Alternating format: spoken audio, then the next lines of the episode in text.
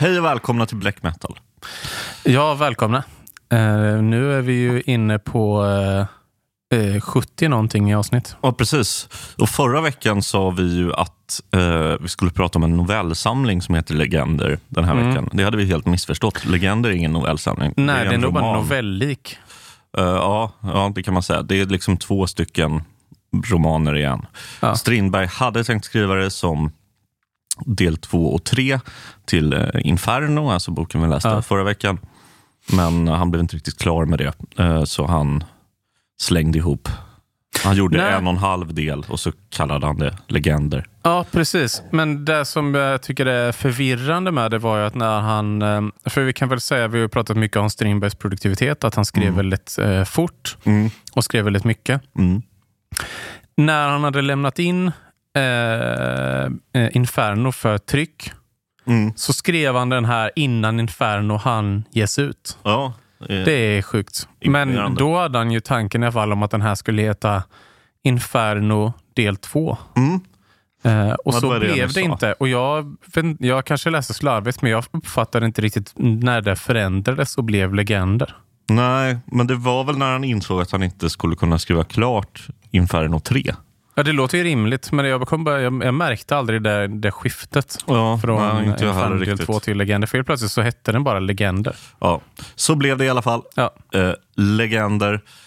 Eh, och eh, ja, eh, jag struntade faktiskt i att skriva eh, en text om vad den här boken handlar om, för den handlar inte om någonting.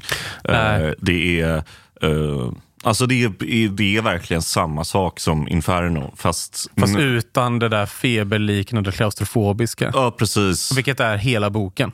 Ja, Eller precis. Så. Det är det som gör Inferno. Uh, legender är lite mer, ja, men dels skvaller om hans kompisar uh, i Lund, där boken tar sin början. Mm. Uh, vilket är ganska kul. ja. Han skriver liksom om hur hans kompisar har samma problem som han själv har. Mm. Eh, lite med eh, ja, okulta makter, säger väl han. Mm. Psykisk ohälsa. Skulle andra säga. Skulle andra säga. uh, och de här hans kompisar då, det är ju liksom... För när han kommer till Lund känner han ju ingen. Nej, han känner ju han, uh, heter han Bengt Lidfors, som uh. har hjälpt honom översätta... Uh, ja, just det. Uh, fan var det nu igen? Jag kommer inte ihåg, men han har någon bekant där i alla fall. Ja. Och så när han kommer dit, han är ju nästan 50 i barre liksom. Mm. 48, 48 är han va? Uh, ja, 1890... Ja, ja. ja något, det, sånt. något sånt. Uh, han kommer dit till Lund, han känner knappt någon, han har någon bekant. Uh, och grejen är att Lund vid den här tiden, alltså det bor typ 70, jättelitet. Det bor 17 000 personer i Lund. Mm. 700 av dem är studenter. Alltså, ja. Idag så går det ju långt över 17 000 personer på Lunds universitet. Alltså, ja, det är väl kanske 30 000. Uh, men på den här tiden är det en liksom, uh, väldigt liten stad med en väldigt liten uh, skola mm. som hänger till. Och Det gör att Strindberg liksom han kan inte hänga med folk i sin egen ålder riktigt för att det finns liksom inga Nej. i hans egen ålder eh, i Lund. Så det är väl fortfarande i Lund? Ja, jo, lite kanske. eh, men han börjar då hänga med eh, alla de här typ eh, alltså 20 somethings mm. Eh, och eh, några 40 somethings kanske på mm. universitetet. Och alla de här människorna älskar ju Strindberg. Ja, det, eh, de kallar honom för den store. Ja. Eh, och sen så skriver de, en av de här forskarna som har på i kommentarsvolymen, skriver att de inte vet ifall Strindberg uppskattade det eller inte. Men alltså snälla. Alltså har man läst något av Strindberg så fattar man väl att han älskar att de säger den store till honom. Han älskar att bli hyllad. Eh, verkligen. Eh, det är ju det bästa han vet. Ja, typ. ja precis. Han kan inte, det är så här, jag vet inte riktigt om Strindberg skulle uppskatta att man sa den store till honom. Det kan de skriva. Samtidigt så kan de hålla på och hylla hans verk, precis. sin forskning. Det är märkligt. Men, men, men det de här eh, kidsen gillar då, som han börjar hänga med, det är ju egentligen den gamle Strindberg. Mm. Uh, alltså han som skrev liksom Röda rummet och Hemsöborna och ja. mm, Det nya riket. Ja. Och sånt. Det är det de tycker är skitballt. Den här liksom vänsterkillen som liksom uh, gav kängor till makten. Ja. Men när Strindberg kommer till Lund eh, då i slutet av eh, 1890-talet så är han ju inte den här killen längre.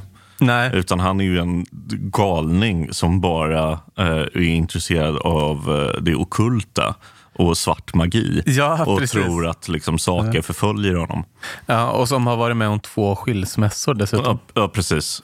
Så, så Strindberg är ju liksom så här, han blir ju liksom lite ensam i allt det här. För Ja. trots eh, de- de här liksom beundrarna så fattar inte de vad han pratar om överhuvudtaget. De tycker att liksom hans eh, religionssvärmerier och, och sådär är skitlöjliga. Ja. Men han får ändå, de hjälper honom ändå med pengar och så. För han är Ja. väldigt, som vanligt väldigt fattig då när han kommer till Lund från början. De fick också sitt eget nya riket. Eftersom han skriver väldigt mycket om de här eh, personerna. Men det är ju en väldigt eh, snäll... Alltså så här, det är ju inte... Det är, inte- vad ska man säga, det är ju...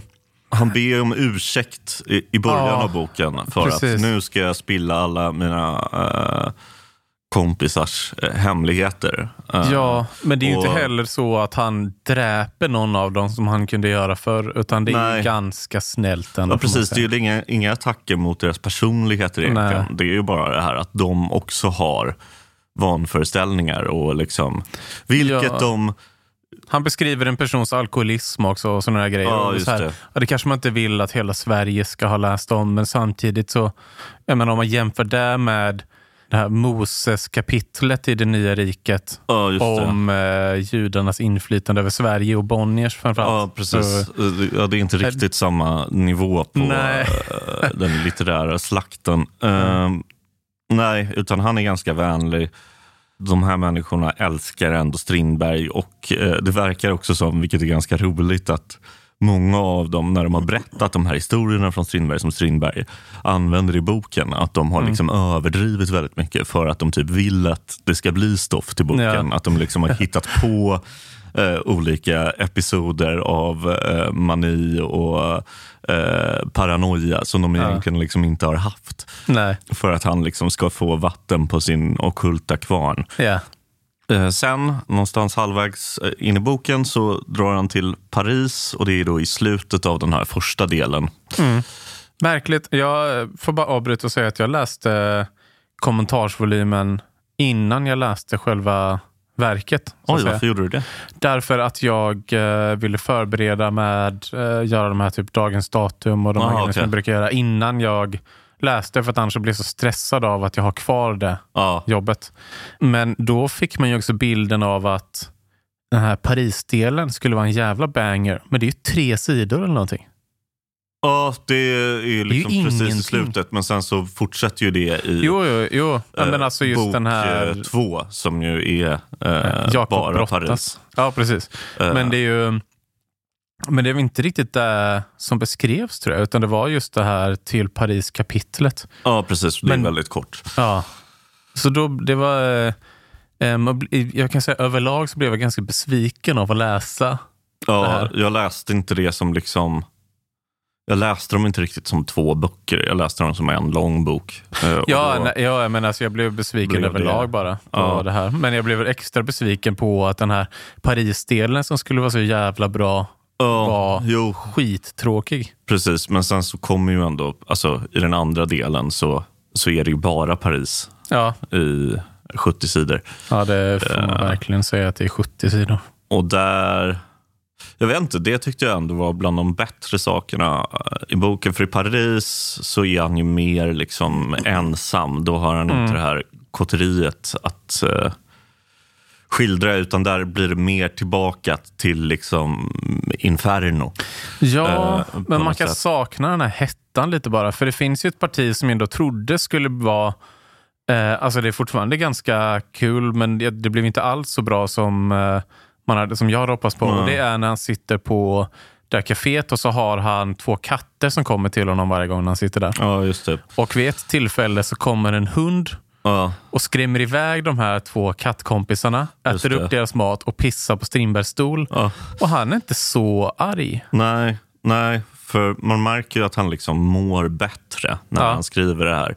Men sen så är det ju också det, liksom, det jag ogillade nästan mest i Paris-delen var på något sätt de delarna som är lite Inferno-lika. Och då tänker jag me mest på de här liksom, långa jävla passager som bara är liksom religiösa grubblerier om katolicismen. Och, mm. eh, där han får nästan en liksom predikande ton. Mm.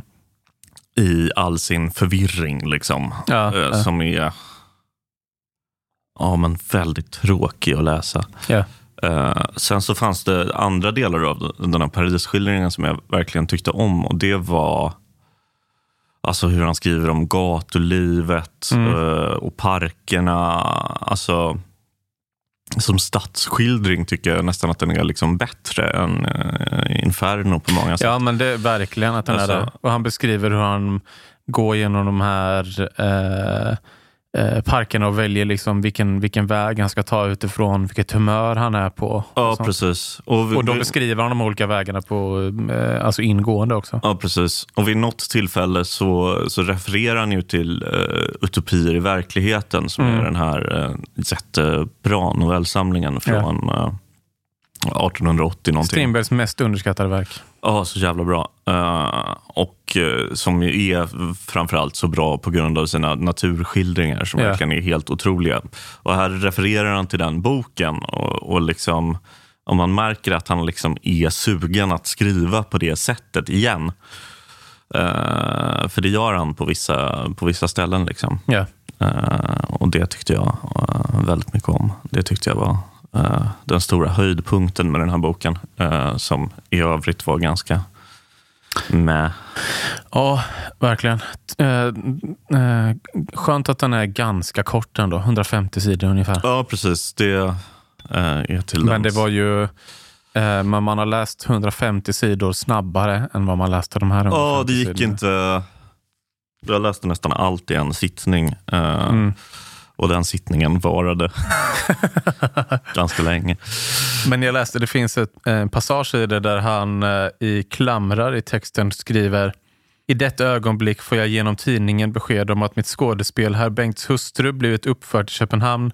I denna pjäs segrar kärleken och dygden, alldeles som gillets hemlighet. Skådespelet har icke vunnit bifall, lika litet som vid första uppförandet 1882. Varför? Därför att den är förlegad, den där historien om dygden. Och det, nu var det inte själva, men det var mest bara när han nämnde herr Bengts hustru och Gillets hemlighet. Ja. De var inte så bra Ja, ja, de är otroligt dåliga båda Men två. jag saknar dem lite just nu. För att det har varit så mycket av samma ett tag. Eh, man saknar de här lite mer, alltså man saknar den lite fantasifulla Strindberg. Ja, eh. men det tror jag kommer komma tillbaka ja, ganska snart. Jag ser verkligen fram emot det. För att det kommer in på hans eh, dramatik igen. Det är ju ett tecken på att man, att, eh, man vill ha den när man saknar herr Bengts hustru och Gillets hemlighet. Oh, två, alltså framför allt Gillets hemlighet är ju kanske Ja, alltså herr Bengts Topp tre sämsta grejer. Ja, kanske. Jag vet inte om jag skulle sträcka mig så långt, men den är jävligt dålig i alla fall. Herr Bengts hustru är ju inte alls lika dålig som Gilles hemlighet, men den är inte så bra heller. Nej, den och sen så finns det den här novellversionen av Herr Bengts hustru som också är helt värdelös. den tror jag vi pratade om ganska mycket i något avsnitt. Så om ni går tillbaka till, jag vet inte vad avsnittet kan heta, men eh, om ni lyssnar er igenom mm. samtliga eh, avsnitt så kommer ni hitta det till slut. Det är någon av uh, de... Svenska öden och äventyr 2, tror jag. Ja, ja, det kan det nog vara. Eller 1, men jag tror det är 2.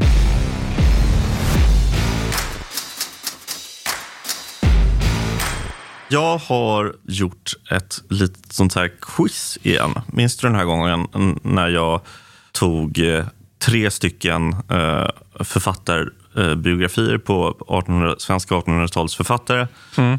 Eh, och sen så har jag hittat på en. Ja, jag minns det som en hemsk upplevelse. Ja, nu ska vi göra det igen. det var väl ingen hemsk upplevelse? Nej, jag bara skojar. Okay, nu blev vi också kul. tyst för lite komisk effekt här, ja. men det, var, det ska bli kul. Nu ja. Alkyone Adlersparre. Född fjärde... Alkyone? Alkyone. Adlersparre, född eh, 4 december 1851 i Karlskrona. Eh, död 24 juni eh, 1938 i Uppsala, var en svensk författare. Adlersparre var elev vid Högre lärarinneseminariet i Stockholm 1869 till eh, 1872. Därefter lärare vid Henriette Lövens flickskola i Nyköping 1873 till 1882. Hon författade religiösa dikter. Adlersparre skrev under signaturerna Audax, Alk och A. Och eh, Hon var också en av initiativtagarna till bildandet av eh, Fredrika Bremer-förbundet. Mm. Och Sen så har vi nästa då. Och Det är Anders Ulrik Isberg, eh, född 4 juli 1826 i Malmö. Vi hade en eh, som bodde på en gata som heter Isberg. Ja. Död 28 maj 1900 i Sankt Petri församling i Malmö. Eh, var en svensk järnvägskamrer och författare. Han var far till eh, Anders Ulrik Isberg den yngre. Föga förvånande kanske. och eh, farfar till Hagbard Isberg. Okay. Och Sen har vi då Anders Markelius, eh, född den 7 augusti 1863 i Skockens härad i Österbotten. Död eh, 1950 i Uppsala var en finlandssvensk författare, översättare och språkvetare. 1894 blev han eh, första person att vid ett svenskt universitet eh, doktorera i finsk-ugriska språk. I sin avhandling lyckades han bevisa finskans släktskap med ungerskan. Ett påstående för vilket han fick utstå hård kritik av eh, det finskspråkiga i hemlandet. Eh, och sen så har vi då eh, den tredje här. Abraham Niklas Edelkrans före adlandet 18, 1789 eh, Klevberg, det var när man fortfarande adrade folk. Eh, född eh, 29 juli 1754 i Åbo, eh, död 1821 i Stockholm. Eh, var en svensk författare, ämbetsman, teaterchef, skald, översättare, uppfinnare och riksdagsman. Han var en av de ursprungliga aderton i eh, Svenska Akademin där han satt på stol nummer två. Så vilken um, är falsk? Alltså Först hade jag en tanke om att uh, den som var falsk var där när, när han hade sonen var samma namn fast den yngre och sen så kom Hagbard. Ja, För jag tyckte det. att det var så uh, det var väldigt sent att heta Hagbard tyckte jag. Men jag vet inte, det kanske bara det kanske han gjorde. Um. Uh, sen kändes uh, den här uh, österbottniske mannen som var språkvetare. Just det, Anders Markelius. Kändes som någonting som du skulle kunna hitta på när man spelar rappakalja. Ja. Så jag tror att jag landar på den. Det är helt rätt. Anders Markelius yes. är ja, ja, vi har ju ändå spelat en del rappakalja tillsammans. Ja. Det ligger mig lite till last. Eh. det, idag gjorde det i alla fall. Eh, jag, jag, jag, skrev också den här på spårvagnen hit, så det var inte mitt Nej, men Det var någonting med, äh, det var bra jobbat ändå, ja, för tack. det var uh, inte solklart. Nej. Men det var någonting också med det här att han fick utstå mycket kritik från kollegorna i Finland. Från de finskspråkiga ja. ämnen. Fan, jag skulle aldrig ha lagt till det. Nej, utan det så hade det ändå... för sig, det känns som att avhandlingsämnena var också så jävla mycket sämre på den tiden. För kommer du ihåg det? Vi gick, pratade om en avhandling någon gång. Ja. Och avhandlingen var så basic, verkligen. Ja, just det. Jag kommer inte ihåg vad det var det handlade om. Men det var ju verkligen inte som idag där man där det känns som eh, något från rymden. Ja, precis. Utan det kändes ju som att vem som helst hade kunnat forska på den här Ja, delen. precis. Ja, men det var kul och bra jobbat ja, Theo. Tack. Jag tänkte på en annan, eh, om vi eh, tar själva liksom Strindbergs liv när det här hände. Mm. Så blev jag faktiskt ganska rörd av Strindbergs beteende. För han fick ju en del betalt, ganska bra betalt får man ändå säga. Ja. Han fick mer än vad han trodde han skulle få också. Just det. Eh, och han hade som, från början en tanke om att han skulle skicka 500 kronor till sina barn i Finland för att han inte hade haft råd att skicka underhåll på länge. Och för att han hade då samvete och de hade massa skulder och han ville Alltså han var ju utfattig, men mm. han ville framförallt se till att barnen hade det bra. Ja. Och eh, när han då får mer pengar, ja. Då stannar han inte vid 500. Utan då skickar han en tusenlapp. Just det. Det var väldigt fint Och dessutom För var det alltså väl det då- här med eh, hemgiften till Frida Uhl. Ja, att han det också. betalade tillbaka den. För hon hade ju fått med sig, när hon gifte sig med Strindberg eh, 1892, eh, så eh, eh, hade hon fått med sig en, en hemgift på ganska mycket pengar. Jag kommer inte ihåg vad summan var, men Mm. Det var jag typ såg att det var 2000 eller något sånt där. motsvarande 150 000 i, Ja. i år 2000 när den här boken publicerades. Eh, penningvärde, så det är väl en miljon nu. Eh, Nej, men 150 000 spänn. Och de, när Frida Uhl då lämnade in skilsmässoansökan så kände sig Strindberg liksom att det var en hederssak att han skulle eh, lämna tillbaka de här pengarna. Och eh, det gjorde han också. Ja, det gjorde han. Eh, jag tyckte det var väldigt mycket som var fint i det här bara. För som sagt, Ja. han hade ju inte haft en enda krona. Han hade varit han hade haft otroligt mycket skulder, han fått massa pengar av mecenater för att skulle kunna överleva. Och det var ju verkligen alltså, det var ekonomisk katastrof för Strindberg Ja. under de här, alltså under två års tid eller någonting. Och precis. trots det så är han så pass eh, sund och godhjärtad i den här, att han skickar så mycket pengar till både barn och före detta... Fru som han ju också hade barn med. Ja, Eh, Så det, var- ja, det var fint, eh, Strindis. eh, Eh, Det får man säga. Det kanske Årets gör pappa. honom gott. Ja, Precis. Det kan vi döpa det här avsnittet till. August Strindberg, årets pappa. Nej, eh, men det var eh, ju nice. Eh, Mm. Och eh, ja, det kanske gör honom gott att vara lite kristen. ja Tänker jag. kanske det. Eh, Det var synd att man fick läsa så jävla tråkiga eh, Åh. passager bara av den här kristna. Som när han, den religiösa upplevelsen när han är, jag vet inte vad det stationshus eller vad det var, när en kvinna bara försvann. Ja. Och så börjar han fundera på hur det här kan ha gått till. Ja, just det. Och så sletar han liksom i religionen efter svar. Ja, och sen så är det en jävla massa typ Job och Paulus. Ja. Och liksom så här, ja, är Paulus grym eller var han bull typ? Ja. Här kommer 20 sidor om det. Eh, Ja, det var sådär får man väl ändå. Ja, Men eh, vill du höra lite av vad som eh, hände när den här gavs ut? jättegärna. För den här gavs ut 11 maj 1898. Just Vi har det. kommit väldigt långt fram nu. Ja. ja, vi är bara 14 år ifrån hans död. Ja, det stämmer. Han, är- vi är också eh, snart eh, 30 år in i hans författarskap. Ja, Eller vi är ju 30 år in i hans författarskap. tror jag. precis. Men vi har nästan ändå hälften kvar. Ja, det är nog sjukt. Eh, och jag har faktiskt, jag sa att jag aldrig mer skulle läsa Svenska Dagbladet Ja. till den här, eh, Till det här inslaget. till det här inslaget. Eh, men det har jag gjort idag. Ja, Och jag blev nöjd med innehållet, eller mängden i alla fall, för det var sex sidor. Det var det som var Ja. så tråkigt innan, att det var så lite. Det var bara en massa reklam och nästan inget det. innehåll. Men det är det den här gången. För nu är det krig i världen. oj. Rysk-japanska. Nej, det spansk-amerikanska kriget har Ah. brutits ut. Efter att USA har hjälpt Kuba i deras frihetskrig. Ja, det är härifrån uh, drinken Cuba Libre kommer förut. Jaha, ja, bra bonusfakta, det visste inte. Ja. Och kriget det har pågått i ett par veckor nu. Mm. Eh, Och De senaste rapporterna ger gällande att Spanien vunnit ett slag i Atlanten. Mhm. SvD uttrycker förhoppningar om att kriget ska ta slut inom kort då Österrikes kejsare gått in som medlare, men de betvivlade samtidigt. Mm. Och De som kan se in i framtiden de vet att det kommer att dröja lite drygt tre månader innan kriget tar slut. Ja. Men det vet ju inte vi som befinner oss Ja. eh, 11 maj. Ändå ganska kort krig får man säga. Ja, verkligen. Alltså jag fattar inte, USA skulle befria Kuba. Ja, Istället så fick de Puerto Rico, så de har vägrat släppa. Ja. Alltså det är ju, liksom Puerto Rico, de får inte ens rösta. ja så, liksom. och så satte de en lydregering på Kuba. Ja, precis. Och så gjorde de istället för att eh, befria Kuba så gjorde de bara till en liten puppet state. Ja, precis.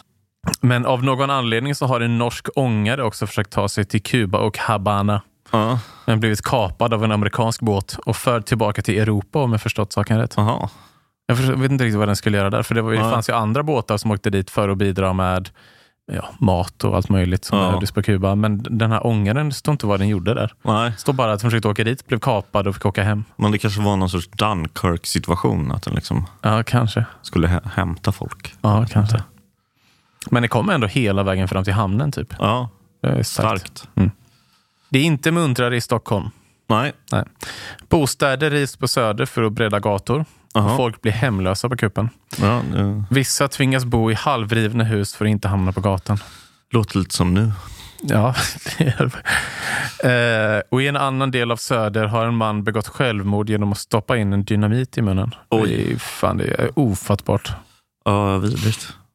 Men allt är inte misär. Nej. Även om det låter så. Den världsberömde upptäcktsresanden Henry M. Stanley har utkommit med en ny bok som Just fått det. titeln Genom Sydafrika. Ja. Eh, Det beskrivs att Stanley visserligen är välbekant med hela kontinenten Afrika, Ja. men att han inte fått möjlighet att besöka det nyligen av civilisationen erövrade Rhodesia förrän i november förra året. ja. Det är en formulering man inte skulle använda idag. Nej. Nej, verkligen. Men var det här innan eller efter Dr. Livingstone? Det skulle jag ha kollat upp, men jag glömde bort det. Ja. Men resan bekostades i alla fall genom att Stanley bjudits in för att inviga järnvägen i södra Afrika. Jaha. Och på tal om pengar, Ja. hur mycket pengar kan Pilsnerbryggeriet ha egentligen? Det är en fråga jag ställde mig när jag läste den här tidningen. Vilket pilsnerbryggeri? Ja, det heter Pilsnerbryggeriet. Ja. För på tidningens fjärde sida Ja. så har de betalat för en halvsides annons för att göra reklam för pilsneröl, lageröl, lagerdricka, taffeldricka och svagdricka. Och det kanske inte låter så ovanligt med en halvsida, men Ja. det är den största annonsen jag har sett hittills. Ja. Har, inte- alltså i, när jag läst 1800-talstidningar. Ja, shit. Aldrig sett en större. Ja, nej, man, man tänker väl att bärs sålde bra då också. Ja, en och en halv sida i SvD av, av totalt sex sidor. Ja, Det är en tolftedel av innehållet. ja han måste ha kostat en pretty Mm. penny. Vi avslutar med spannmålsnytt, Ja, som vanligt. spännande. I Sverige har priset på vete och råg fördubblats på kort tid. Jaha. Men i England har bristen inneburit en katastrof. Frankrike klarar sig på sin egen veteproduktion. Jag vet inte varför SvD kastar in det. Det är så jävla konstigt. Ja. Men eh, medan England bara är självförsörjande under 10 av årets 52 veckor. Aha. Sen påstår SvD att England dessutom äter dubbelt så mycket bröd som fransmännen, men det har jag svårt att tro. Det har jag också svårt att tro. Jag funderade på om de beräknar med alla de här skivorna toast som man får när man ska äta full English breakfast. Men jag tror Ja. de flesta äter ju inte upp dem. De slängs ju bara. Ja, jag, tror ändå inte att det eh, står upp mot alla baguetter och Nej, att, nej, det är helt omöjligt. Att Fransmän engelsmän, älskar ju bröd. ja, Eh, engelsmännen skulle aldrig kunna äta lika mycket bröd som eh, fransmännen. Jag tror de har fel bara, SvD. Ja, jag, jag tror inte heller det stämmer. Och det var det som stod i tidningen. Ja, spännande.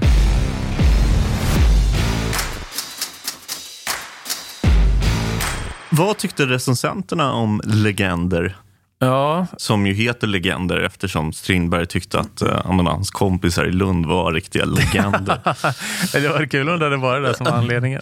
ja, eh, Eh, nej, det är ju de här, eh, bara förklara för lyssnarna, att det är Ja. de här religiösa upplevelserna då. Ja, Så det är precis. därför det heter legender. Men eh, man kan ju tänka sig att en eh, kristen Uppsalaman skulle uppskatta det här. ja. Karl David av Wirsén. ja, för nu är ju Strindberg ändå kristen. Ja, precis. Eh, för han recenserade den här för Ja. Vårt Land Ja, 20 just det. maj Vad, vad 1898. tyckte han då? Eh, han skriver så här, du Ja. får väl bedöma själv. Ja. Vad det, se vad det Begäret att väcka uppmärksamhet och göra sig intressant kan ta många former. En av dessa är att skenbart förödmjuka sig in till det yttersta, men på samma gång förta förödmjukelsens verkan genom högmodig självbespegling. Det finns något av detta, men mycket, det, men mycket mera därtill i herr Strindbergs legender. Det är första gången han har eh, någon slags ingress Ja. Eh, man börjar i vissa fall känna sympati för honom. Det, är, det skriver han ju varje gång, det gör han inte. Nej. Det är blott skada att han själv snart omöjliggör denna sympati genom ihåliga paradoxer. Ja. Med en viss tillfredsställelse ser man att han vänder sig emot sin fordom predikade libertinism och beklagar att han förfört ungdomen genom sina skrifter. Att han hånat den heliga nattvarden, vars under han numera bekänner och att han lyssnat till Georg Brandes, vars från olika håll hämtade fraser tryckt sin prägel av immoralitet på den skandinaviska litteraturen. Men herr Strindberg har en underlig förmåga att snart ånyo frita sig från det han nyss förebrått sig. Han hade, säger han, med libertinismen i Tjänstekvinnans son det ursäktliga syftemålet att från fruktan befria unga män som hemfallit åt brådmogen last. Han var inte någon ungdomens förförare. Han ville blott befria de unga. Och han har endast följt frälsarens föredöme som frikände äktens, äktenskapsbryterskan och rövaren. Den sista sammanställningen är rent av vämjelig. En person som missbrukat sin stora begåvning till att göra litterär propaganda för osedlighet och som, att bedöma av Inferno, deltagit i hånfulla travesteringar i Jesu lidande, vågar jämföra sig med honom, som förlät dem ångrande. En förflyttas vi i denna bok till Lund, en till Paris, som tydligen är Strindbergs älsklingsstad.